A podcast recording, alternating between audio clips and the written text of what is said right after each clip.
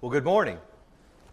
We are grateful that you are here this morning for the opportunity to encourage one another and study for just a few moments. We'll encourage you once again, just remind you to say that uh, our VBS will start at 1.30. We hope that you will be able to be back with us if you would like to uh, and enjoy some time of study. Classes for all ages. We'll have from the, the age of birth, as we call it, from the youngest all the way to the oldest. We'll have a couple of adult classes that will meet in here. Uh, we'll have a little break in between, and so we can study for a few moments and then take a break and come back together and have, have one more lesson. So we're excited to have things for everyone, and we hope that you will plan to, to stay or to come back if you need to head home or things and, and come back at 1.30. And uh, just a reminder, as the bulletin says, that we will not have our, our services this evening at 6 o'clock. Um, as we'll be here this afternoon. But if you're not able to be back with us at all for our VBS, we hope that you can be back with us again on Wednesday. That being said, our, our lesson this morning is one that's going to connect with our vacation Bible school. You know, a lot of times on Sunday mornings, the lessons are uh, maybe geared a particular way, certain types of lessons, or those kinds of things. Uh, maybe on Sunday night we get into some detail and some other things. Uh, but this morning I think it's beneficial for us, even if you're not able to be back with us, to consider just a few minutes about parables because I think there are things we can learn from it, and I hope that it will be encouraging to you. Uh, hey, Clayton, I realize that I don't have my clicker up here, so I may need you to uh, move forward for me for a few moments, uh, and you can keep up as, as we go along. In John chapter 7 and verse number 46, some of the officers who were gathered around Jesus, some of the officers who were kind of always keeping an eye on Jesus through the things that he did, some of the officers came to the chief priests and the Pharisees, and they said of Jesus, No one ever spoke like this man. It's interesting as we consider everything that Jesus did through his life, no one ever spoke like this man. He was someone who was speaking and saying things that at times people understood, that they could grasp, other times, maybe it, as we said, say, kind of might fly over their head. They may not quite grasp just yet. And so, one thing was for sure, and that was that they recognized that no one ever spoke like he did. Whether they're catching every single thing that he said or whether they were missing some of it, it was obvious that he spoke like no one ever could. He told stories, we might say parables, like no one ever could. In fact, it's in Matthew chapter 13 and verse number 3 that the Bible says, Then he spoke many things to them in parables. Now, it's interesting that as you look through the accounts of the gospel, as you look through what people had to say, you would notice that it was a while before Jesus spoke in parables. He went through much of his teaching, a good percentage of it, without speaking in parables. And it was only at a specific time and here in Matthew chapter 13, his disciples ask him about this, that he then begins to speak in parables. Now, we're going to get into some of the statistics in a moment, but just consider this morning that Jesus the Christ, the Son of God, here on earth, the master teacher, spends a lot of his time speaking in parables. I think it's important that we would consider it not only this morning or even this afternoon, but spend our lives considering the parables of Jesus. It's interesting, again, we'll come to the numbers in just a moment, but, but this afternoon we're only going to consider four.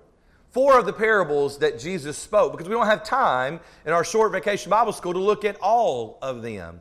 But because he spent so much time, I think it is beneficial for us this morning to maybe gain a bit of a, a, better understanding about what they were, how he used them, and some of the numbers that go along with it. We're going to set the stage this morning as we try to take an overview of the parables of Jesus. Let's, let's hit a few highlights as we begin. Several highlights to consider. Number one, what does a parable even mean? What does the word parable even mean? You can go to the next slide. When you break the word down in the original language, the word para, the beginning of it, means to be beside something. And the idea of ballo, or the last part, as they're connected together, we get parable, means to throw. So the way that we would define it is the idea of to throw alongside. That when you think about what Jesus is saying, he is the idea is to throw beside, to throw alongside, as we might say, or we might even say to place one thing next to another. Now, in the case of Jesus, as only the master teacher can, that Jesus is going to take what would be a common occurrence. And I think this is an interesting point because as we've thought about the parables, as we consider the parables, they were a common occurrence for them, but they're not always a common occurrence for us. In particular, we think about the lost sheep, right? Well, we still have people who, who keep sheep, not maybe in the same way. Maybe it's not so much a, a, large pasture or field as we think about, but maybe it's more of an enclosed kind of situation. We have people that do that, but it may not be as common. Think about the parable of the sower. That still means something to many of us. Many of us have gardens over the years. We still sow the seed, but it may, may not be as common as when more people did it or everyone kind of did it. So it was a common occurrence for them and even still for us to understand. And Jesus takes this teaching and he takes a common occurrence, and what he does is he throws along beside it a spiritual teaching. So that's where we get the word parable from a common occurrence or a story or an occasion with a spiritual teaching. And those things are laid beside each other. And they're also obvious. I don't think I put this in my notes any, anywhere else, but it was also very obvious to people most of the time. In fact, sometimes you can see the light bulb go off above people's heads. They say, aha, I see what he's meaning. At other times, as we'll come to in a moment, people didn't quite catch it. But yet it was hard sometimes to argue when he made his point that you can see this situation, an earthly everyday thing, and then you understand the spiritual teaching thrown alongside of it. You know, it's interesting to note here as well that it's, it's also not a proverb. Don't, don't get confused when we talk about parables. It's not a proverb. Proverbs very often don't tell stories. When you think about the book of Proverbs, they're very short things that give us things that we can use in life, but they don't tell a story. It's not a proverb, but it's also more than a fable. Again, don't get confused. We love Aesop's fables. You know, we tell them to our children. They're good stories that, that can teach us things about life. We talk about the tortoise and the hare. We think about the ant and the grasshopper. Those are good stories that teach us about life. But a parable is not that. First of all, those things don't normally occur when we think about animals talking to one another and that kind of thing. Most of the time, fables tell stories that could not have happened. But a parable is more than just a proverb, it is more than just a fable in that sense. Another thing that we might say, if we're going to put a firmer definition on it, is it's an earthly story with a heavenly meaning. Now, this is probably the one that you've heard.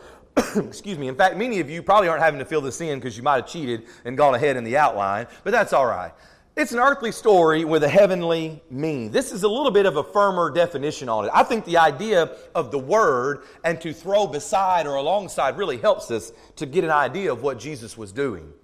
But it's an earthly story with a heavenly meaning. Parables were symbolic language.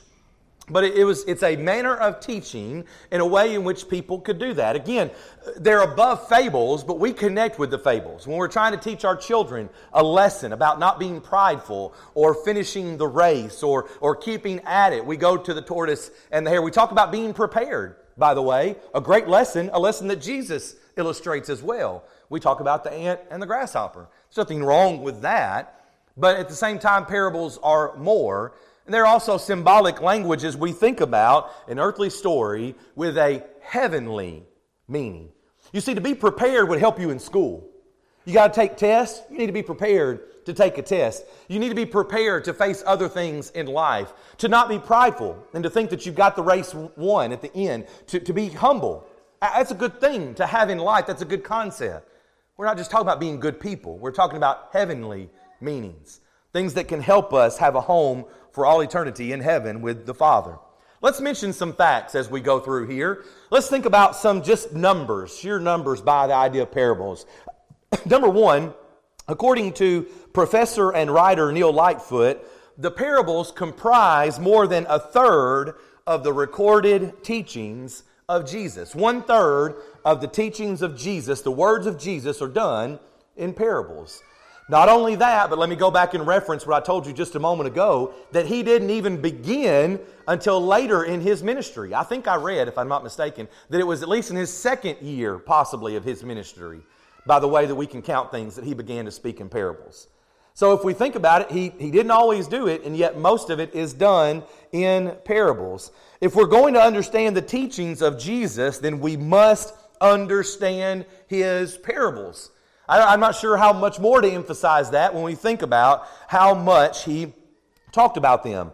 A step further reveals that the Greek term for parable is found some 50 times in the New Testament the Greek word for parable is found 50 times in the New Testament, and it is said that 47 of the 50 times the word is used, that it is referring to the teachings of Jesus. I think there's at least two occasions, maybe in the book of Hebrews, where the idea of an example or a parable might be mentioned. But 47 of the 50 times the word is used in the New Testament, it's referring to the teachings of Jesus. And one more thing, one more thing to note while we're talking about this there are several parables in the Old Testament. Okay, there are some parables in the Old Testament, although they may not be referred to exactly that way. And I want to come back to one at the very end in just a second as we conclude. But no New Testament writers used parables. Think about that for just a minute. No New Testament writers used parables, only Jesus. Thus, the parables are uniquely associated with the teaching, uh, teachings of Jesus the Christ. That's just an interesting concept if you've really ever thought about it before, because that, that doesn't mean that what Paul said is not important. We've been studying Peter here in the auditorium on Sunday mornings in the epistles of Peter. That's not to say that what Peter says is not important, but only Jesus spoke and recorded these parables in that way. They are uniquely associated with him, and it's important that we understand. So, again, all that is great, but how many are there? Well, some people, depending on how you classify them, when we look at the teachings of Jesus as a whole, depending on how you classify a few things, the New Testament records for us somewhere between 30 and 40 parables. One of the sets of material that I've been looking at and, and gave to some others as we were thinking about having our vacation Bible school, uh, one of them in particular listed 32. So again, you kind of have to make some distinctions, and we could have that discussion if you'd like to talk about why that is, maybe in more detail. Uh, but, but some people might say, well, this is a parable or, or this is not. But 32, or excuse me, 30 to 40, some people say at least over 30 parables are recorded for us in the New Testament. Not only that, but some writers, some human writers, like even today who write material, uh, curriculum, teachings, they break the 30 plus parables down to in at least or around about 11 categories or subjects. Think about some of the ones that you know. There are parables about the kingdom of heaven. There are parables about forgiveness. There are parables about praying. There are parables about counting the cost of discipleship. There are parables about repentance. And there are parables about individual responsibility. We're going to talk about a few of those today as we get into our lessons this afternoon. We're going to cover the same four in here that the, that the young folks will be looking at. Some of our teenagers will miss out on a few as they're helping, and then they'll catch a few in their class in the last hour that we have. But when we think about the four that we're going to consider, we're going to touch on several of these things repentance, forgiveness, individual responsibility, counting the cost. All of these things are important for us. And they break they give us these subject matters. They break down so that we can understand the heavenly meaning that Jesus is trying to share. Before we get into our next question, let me, let me add one other thing in here. Uh, the parables are well known. When I mentioned to you to think about the ones that you know, and maybe what they teach. The parables are well known. In fact, I had the chance yesterday to teach on the lost son or the prodigal son. Do you know it, was said, and I couldn't find a way to verify it for sure, of course, but it was said that Charles Dickens, and we all know at least of Charles Dickens, but Charles Dickens called The Prodigal Son the greatest short story ever written. The world knows these parables. It's important for us to know them as well and to think about what we can glean from them. So let's move into our next point then, which is why? Why did Jesus speak in parables? Why did he spend so much time speaking in parables and, and, helping us to learn these things? Number one, to fulfill Scripture. If you have your Bible, look in Psalm 78 and verse number 2. The 78th Psalm and verse number 2. I'll turn there as well. You know, I joked with a few that I was going to preach from the floor down here. That way I could roam up and down the aisles if anybody was sleeping. So, but I decided I needed my Bible, and so I better stand behind the pulpit, the podium here. But uh, Psalm 78 in verse number 2 I will open my mouth in a parable, I will utter dark sayings of old. While you're there, turn to Psalm 49 in verse number 4. Psalm 49 in verse number 4. The Bible says, the psalmist says, I will incline my ear to a proverb. I will disclose my dark saying on the harp. When we think about the importance of parables, they were spoken to fulfill Scripture. The point being that Jesus was going to speak in parables. He was going to teach these things, and so he does. He comes in, and that is part of his teaching. Turn in your Bibles to Luke chapter 10 and verse number 29. Luke 10 in verse number 29. Why did Jesus speak in parables? We might say also to answer questions. Luke 10 and verse number 29. You may recall here that Jesus, this, this is maybe the, the most famous, or at least the second famous. We could quibble about whether or not it's the prodigal son or whether or not it's the Good Samaritan. But the Good Samaritan, one of the great stories, we have laws by the way. We've talked about this before in our lesson, did a lesson several years ago on this, this particular story. But we have laws in our country called the Good Samaritan laws, and around the world called the Good Samaritan laws because of Jesus' teaching here. But why did he even tell this parable? Well, verse 29 of Luke 10 says that this lawyer, this certain person coming to Jesus, wanted to justify himself and said to Jesus, Who is my neighbor? Now, we go back to the idea of fables and we go back to the idea of teaching our children, and sometimes they ask a question and we say, Let me tell you a story. Let me give you an example of this. Jesus sometimes told a parable to answer questions, and in the, the case, particular case of this young lawyer, this young man who asked this question, Jesus then goes on to share the parable of the Good Samaritan. Let's notice as well that sometimes he did it to reveal truth. Maybe this is my this might be what we say is the main reason that he did it. He did it to reveal truth, to make the truth plain. But consider this first before we go to our next point to make the truth plain to those who really sought to find it and to follow it. In fact, Matthew chapter 13, verses 44 through 46, Matthew 13, 44 through 46, Jesus clearly sets forth, and these are two that are so short, we're not going to take time to talk about them today in our vacation Bible school. But Matthew 13, 44 through 46, Jesus clearly and plainly, and to anyone who wanted to understand, sets forth the principle of the value of God's kingdom with two parables the parables of the hidden treasure and the parable of great price. And any person who was standing around. Notice if you turn there, back in verse number 36, then Jesus sent the multitude away and went into the house, and his disciples came to him. We mentioned this in our Bible class this morning in here, but it is important for us to notice and to think about the occasion in which the parable is being told.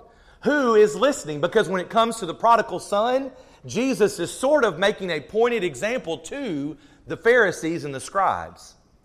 They're mad at Jesus because he's talking to sinners.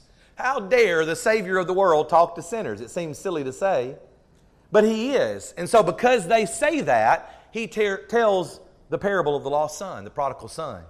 So, it's important to notice that sometimes he is very plainly revealing truth to people, to those who really seek to find it, and to those who seek to follow it.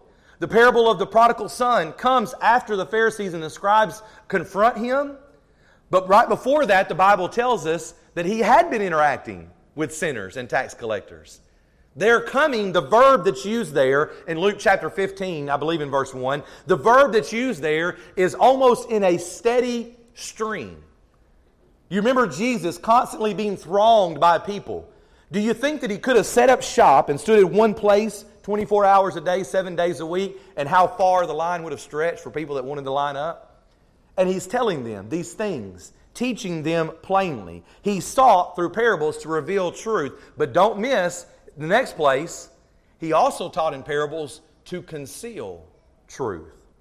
And you say, wait a minute, this is kind of a scratch your head moment and say, he's revealing truth, but he also did it to conceal truth. Well, Jesus used parables in order to conceal truth sometimes from those who were hard hearted or those who would abuse it. Look in Matthew chapter 13, again, he may have turned away, and verses 14 and 15. In fact, as we were looking at parables, if you're a person who marks in your Bible, and I know I always tease you about giving you homework, but here's some homework for you. You can go back maybe later today or tonight, this week, and study Matthew 13, verses 10 through 17, because my Bible says, and it's a man made heading, but this is the purpose of parables. You know what's interesting? And I, I would, I would challenge you to read this and try to study it this week. But Matthew 13 begins with the parable of the sower. And that's one that we're going to talk about today the parable of the sower. Jesus actually goes further and gives the explanation in Matthew 13, verses 18 through 23. He doesn't always give a full detailed explanation of each parable, but he does here. But sandwiched between the parable and the explanation in verses 10 through 17 is a description. It's a discussion. His disciples ask him, Why do you speak in parables? And one of the things that Jesus says in verses 14 and 15, which is a quotation, and notice he says, and in them the prophecy of Isaiah is fulfilled. Go back just a moment ago, we talked about fulfilling prophecy, which says, Hearing you will hear and shall not understand, and seeing you will see and not perceive. For the hearts of this people have grown dull, their ears are hard of hearing, and their eyes they have closed, lest they should see with their eyes and hear with their ears lest they should understand with their hearts and turn, so that I should heal them. Sometimes Jesus told parables to conceal truth. People are hard, hard, hearted, excuse me, hard hearted. They don't want to listen, they don't want to hear. And so sometimes, yes, the parables did conceal truth from some folks who were not prepared. They weren't ready, they weren't really listening because he did throw alongside this occurrence this heavenly meaning, this spiritual application. So, what about me? What does this mean to me? Well, if I could suggest a couple of things to you this morning as we conclude this lesson, but yet set the stage for this afternoon and hope that you'll be back with us, I would challenge you to read the parables, to study them and apply them. You know, like all things in today's world, a simple Google search or internet search can show you a listing of the parables of Jesus. Uh, we've got books in our library. If you don't want to do a Google search, that's fine. You can. We have books in our library. Well, actually, some of them are at my house because I've been studying parables, but I can bring them back. All right, and then you can get them. Uh, but there are books in our library in which you can go and you can find a listing of books of parables, and I challenge you to read them, but don't just read over them. Study them, and to apply them. A few tips for you before we move to our last point here. Uh, number one, study the context. Study the context. Who is Jesus speaking to? I mentioned this in my class, but let me say it again for those that weren't with us, real quick. The parable of the prodigal son is told. And it was interesting, speaking of internet searches, as I was studying for my lesson yesterday, you go to Wikipedia, right? Everything's true on Wikipedia as well. The internet, everything is true. But Wikipedia lists the parable of the prodigal son as the final parable the lost sheep, the lost coin, the lost son. The final parable about redemption. Oh, that's interesting. Now, I've been studying this for a week or two now, preparing for this lesson, and the lost son, the younger son, is redeemed. He is restored. But do you remember that in the lost sheep, the lost sheep is found and the people rejoice? The lost coin is found and the people rejoice. The lost son is found and the people are rejoicing, but the parable doesn't stop there. Remember who Jesus was speaking to. Again, we've already mentioned it, but to the Pharisees and the scribes who were questioning him about interacting with sinners. So the parable doesn't stop there. Redemption is important. The younger son was wrong. For leaving and coming home is a great story. But the story ends with the older son. Because the older son is the self righteous example of the Pharisees and the scribes. And there is a lesson there for us that as those who might be faithful or be children of God, be servants of God, would not be so self righteous that we turn our nose up and are upset when a lost person becomes saved. That maybe is the point of the parable of the prodigal son. It's not what you're going to hear if you look it up on the internet. It's not what you're going to hear sometimes in other lessons. And, and that's okay because there might be some other things there. But study the context to see who Jesus is speaking to and that will help you maybe understand why he's telling that parable and what the main point is. Which leads me to number two. Number two, most parables are intended to make a, a main point. one main point. Now that's that's not always the case. I spoke on I spoke on the prodigal son. I had an hour yesterday. That's like, that's kind of a long class. So so we made some other points. You know, we think about the younger son returning home. We think about the fact that the younger son left home. And the, the application for us is, is as we leave God, we find ourselves in sinful situations, right? Those, those are true things. Those are lessons we can learn. But I think the main point is the one we just said. Do your best maybe to find the one main point of the parable by studying the context. Number three, remember that parables never contradict Scripture. So they must be understood in light of the teachings of Scripture. I read one writer who said that, that we should probably not usually go to parables first for the doctrine that we, that we abide by. They will carry that out. They don't contradict Scripture, but remember that, that they should be understood in the light of the teachings of Scripture. Well, why is that? Well, that's because a lot of people misunderstand them or misapply them. And I would challenge you to read, study, and apply. If you need help, come see me, talk to someone else. If you need help, come get the books that we have because they will help you. But we need to apply them because they still apply to us today in a way. You know, we, we've joked uh, a few times, we changed our, one of our parables we're going to study this afternoon is the wise and the foolish builders. Well, usually when we hear wise and foolish, I associate that with the wise and foolish virgins. Well, that's two different meanings and two different ideas. One with the wise and foolish virgins is the idea of being prepared. That's a good parable. It's something we need to learn and apply, but we have to read it, and we have to study it, and then apply it because we certainly need to be prepared. But then finally, this morning, teach them to your children. Well, that's a, that's a little bit of a plug for this afternoon. One more plug to be here and be with us. But parables are great stories that help us to remember spiritual teaching. An earthly story with a heavenly meaning. We have a book at our house of Aesop's Fables. We read them to the kids a few times at night. It can be a funny way or an interesting way to end your night. You know, you read bedtime stories. Nothing wrong with that. But parables are good stories to teach our children to help them remember more than just being prepared in, a, in an earthly sense or, or more than just not being prideful, but to remember things about the kingdom of heaven, to remember things about repentance. You know, not many people have forgotten the Good Samaritan. Not many people have forgotten the parable of the prodigal son. The world can remember those things. Why should we not be teaching them to our children? And even though I gave you a shameless plug just a few moments ago for the three hours this afternoon, it doesn't need to stop there. We need to teach them to our children always. As we conclude this morning, I, I would say, let me give you one quotation and then let's talk about the Old Testament parable real briefly. Uh, Brother Robert Taylor, uh, Brother Robert Taylor Jr. said it this way in one of the books I was studying The powerful, precious parables of Jesus never grow old to lovers of truth. They are as fresh as the early morning dew. They never become boring. They never lose their power to challenge us. And they are in rich, and, or excuse me, in rich reality, they are more up to date than this morning's newspaper. The parables of Jesus are wonderful.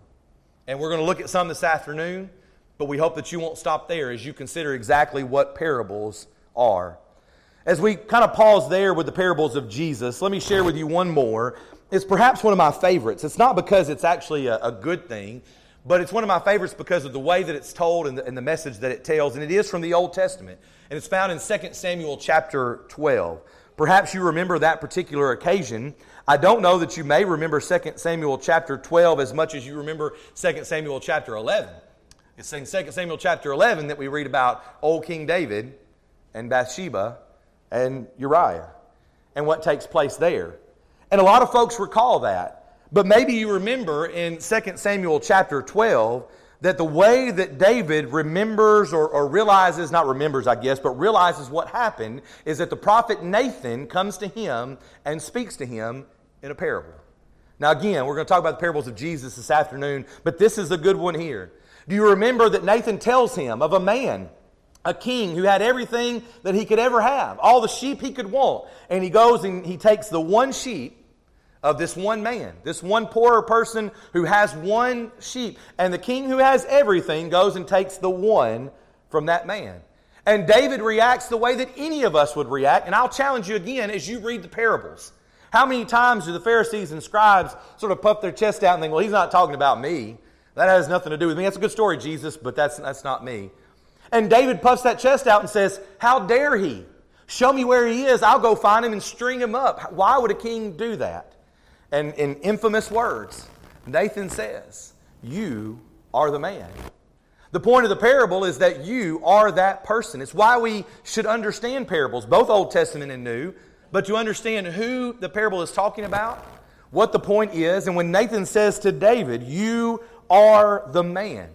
You are that king. You are the one who, are, who is wrong here. David does the right thing, looks inwardly, and says, Yeah, I am. Yeah, I realize that I'm wrong. I realize that I have done wrong, that I've sinned in the eyes of God. And I think this is a great one because it is a reminder for us that we are sinners. That no matter how much we puff out our chest and we act like it's not me and I'm better than everyone else and I'm doing what's right, we're all sinners in need of a Savior. And as we conclude this lesson this morning and ask for you to consider your life, we ask for you to consider what state you're in. As you think about the parables of Jesus or the parable of Nathan there that teach us things about our life, are you a person who is in need of a Savior? Well, we all are. But are you saved this morning? Are you a child of God? Have you been baptized for the remission of your sins, allowing the blood of Christ to wash away your sins and the Lord to add you to His church? If you're not, why not? We'll be singing in just a moment to encourage you to become a Christian, to become a child of God, and to begin to live faithfully. But like most of us, we are in a situation like the Pharisees and the scribes that, that we can get self righteous. And if we're not careful, we think we've got it all figured out. We don't need God. We're not causing any trouble. We're good. We've not done anything wrong. And yet we are still sinners in a sense. We still do mess up. At times we wander away and we need to be found. We need to come back to Him. Maybe you're a child of God this morning, a Christian, and you stand in need of God's second law of pardon the opportunity to repent of your sins, to pray for forgiveness. And we know that the Bible tells us God is faithful to do just that, that we can again walk in the light as He is in the light. We're thankful for the parables of Jesus, the lessons we can learn. We're thankful for the opportunity to study this day, and we're even thankful in this moment to sing a song of encouragement. If you need to make a change, either by becoming a Christian or come back to Him. We'll be singing to encourage you as we stand together and as we sing.